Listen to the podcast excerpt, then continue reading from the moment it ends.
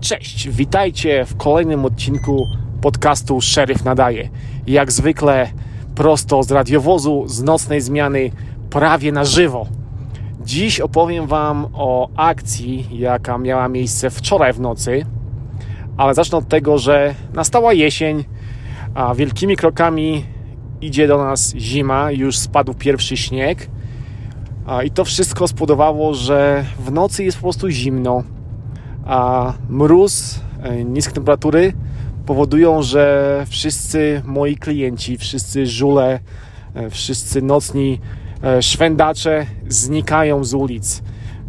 Kryją się w własnych domach, w własnych dziurach, gdzieś tam i po prostu no, jest mniej roboty. Wczoraj mieliśmy wyjątkowo taką słabą noc, wyjątkowo nic się nie działo około 2.30 w nocy spotkaliśmy się z kumplami na parkingu e, pod jednym z supermarketów. E, kompletna nuda. Wszyscy byli zmęczeni, wszyscy byli jacyś bez energii, e, bez motywacji do roboty, więc stwierdziliśmy, że jeszcze jeden objazd naszych stref i idziemy na przerwę w naszym, na naszym posterunku. Ja pojechałem do swojej strefy, która jest moją dzielnicą, w której mieszkam zresztą jechałem główną ulicą i nagle zobaczyłem e, auto jadące w moim kierunku bez świateł. Auto jechało około 20 mil na godzinę e, w, w miejscu, gdzie dozwolona prędkość jest 25, e, a więc wolna jazda plus brak świateł bardzo, bardzo często świadczy o tym, że kierowca jest pijany. No więc pierwsza myśl, o kurde, dwie godzinki z głowy, trzeba będzie obsłużyć pijaka. Więc zawróciłem za nim i zanim włączyłem światła, żeby go zatrzymać. Auto nabrało prędkości, zaczęło mi uciekać. Ja oczywiście od razu za mikrofon na radiu e, powiedziałem, gdzie jestem, co się dzieje i rozpoczął się pościg. Pościg po dzielnicy, w której e, pościgi zdarzają się dość często, kilka, a, kilka razy w roku minimum. I większość z nich kończy się w rezerwacie Indian, który jest tuż obok tej dzielnicy, ponieważ uciekający wiedzą, że gdy nie zrobili zbyt dużego przestępstwa, gdy, gdy tylko przekroczyli prędkość albo inną jakąś głupotę, e, to nie będziemy ich gonić e, w rezerwacie Indian, więc zawsze się w tym kierunku, albo bardzo często się w tym kierunku udają. I tak było i tym razem. Gość zaczął skręcać wyraźnie w kierunku rezerwatu ja oczywiście podawałem cały czas swoją pozycję, e, jak szybko jedziemy, e, gdzie dokładnie jesteśmy, żeby moi koledzy jadący e, do mnie z innych stref wiedzieli, co się dzieje, gdzie jestem. I gościu faktycznie po około 3 minutach skręcił na ostatnią prostą w kierunku rezerwatu. Ta prosta ma około 200 metrów. Ja już za nim nie skręciłem, bo wiedziałem, że no, nie będę i tak wjechał do rezerwatu, a ostatnie dwa pościgi skończyły się w ten sposób, że gościu wjechał do rezerwatu właśnie od strony dzielnicy, po czym wyjechał z rezerwatu z drugiej strony e, na drogę szutrową, która jest za dzielnicą i próbowali się ci dwaj goście e, przedostać do jednej z głównych dróg, jednej z głównych autostrad, która prowadzi w kierunku Kalifornii.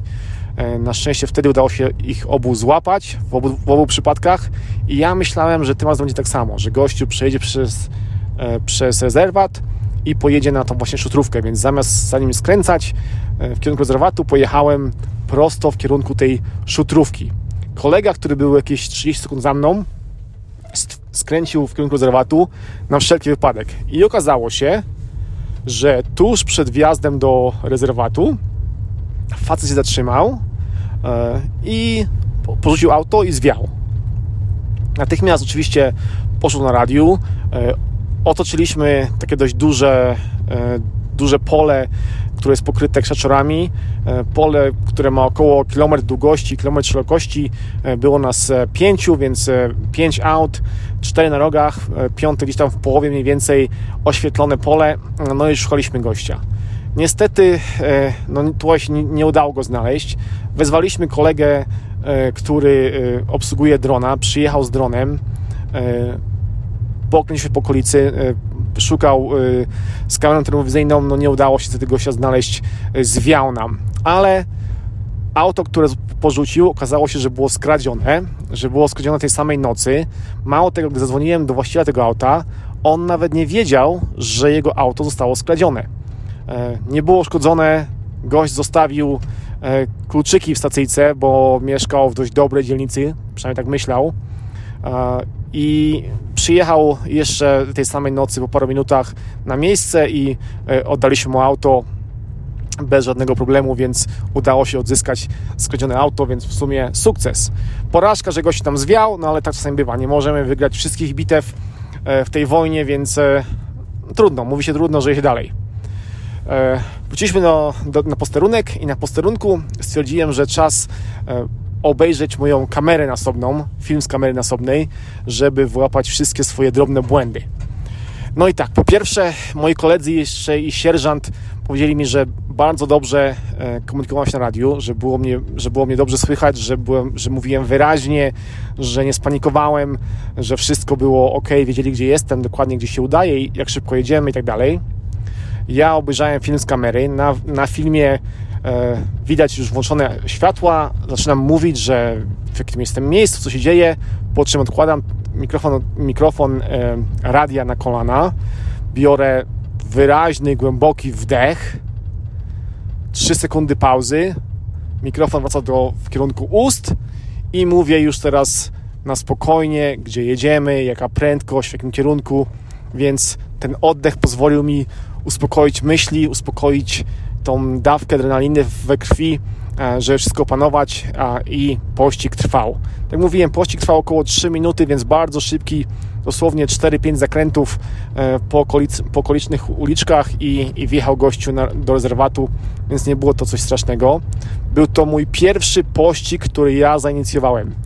E, już wiele razy uczestniczyłem w pościgach, gdy dojeżdżałem jako drugie, trzecie, czwarte auto, zależnie od, od pościgu, ale to był mój pierwszy, kiedy ja byłem pierwszym autem, które zainicjowało pościg, więc e, adrenalina no, skoczyła mi dość, dość konkretnie, ale mimo to jestem z siebie dumny, że udało mi się to opanować, że nie włączyła mi się ta, ta wizja tunelowa, że widziałem, gdzie jedziemy, gdzie skręcamy, e, wiedziałem, na jakich ulicach jesteśmy, podawałem cały czas te informacje kolegom, więc wszystko było tak, jak być powinno i mówię Wam, jestem z siebie z tego powodu dosyć dumny. E, gość nam zwiał, no ale trudno, tak bywa. Auto odzyskane, więc, więc nie jest źle. E, I tutaj powiem Wam, że e, taka, taka myśl, że nie wiadomo, co się może zdarzyć w każdej nocy, bo jest tak, że nic się nie dzieje, jest totalna, totalny luzik, e, jeździmy, kręcimy się dookoła własnej osi, bo nic się nie dzieje, bo nic nie łazi, nikt nie jeździ po ulicach, nikt nie łazi, nie ma żadnych pijaków, bary puste, bo jest zimno, w ogródkach pusto.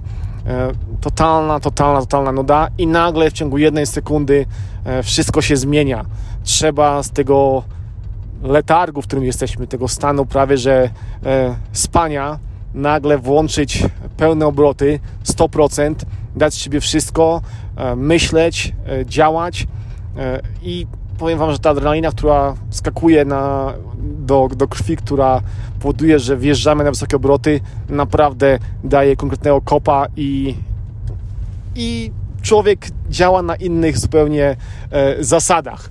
E, jest to wyjątkowe uczucie. Nie wszystkie, nie wszystkie zawody e, mają, mają takie, takie możliwości, takie, e, takie przeżycia jak właśnie policjant czy, czy inne zawody związane z ryzykiem, nazwijmy to.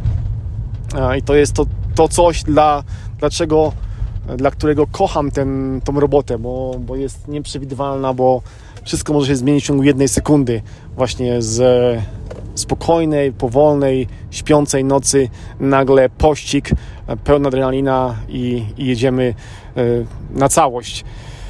Dobra, chyba tyle. E, mam nadzieję, że Was nie zanudziłem, że podcast się podobał. Jak zwykle e, w opisie podcastu jest mój e-mail, więc dajcie znać, jeżeli macie jakieś komentarze, jakieś pomysły. Jestem otwarty na to wszystko, więc czekam na, na Waszą korespondencję. I tyle.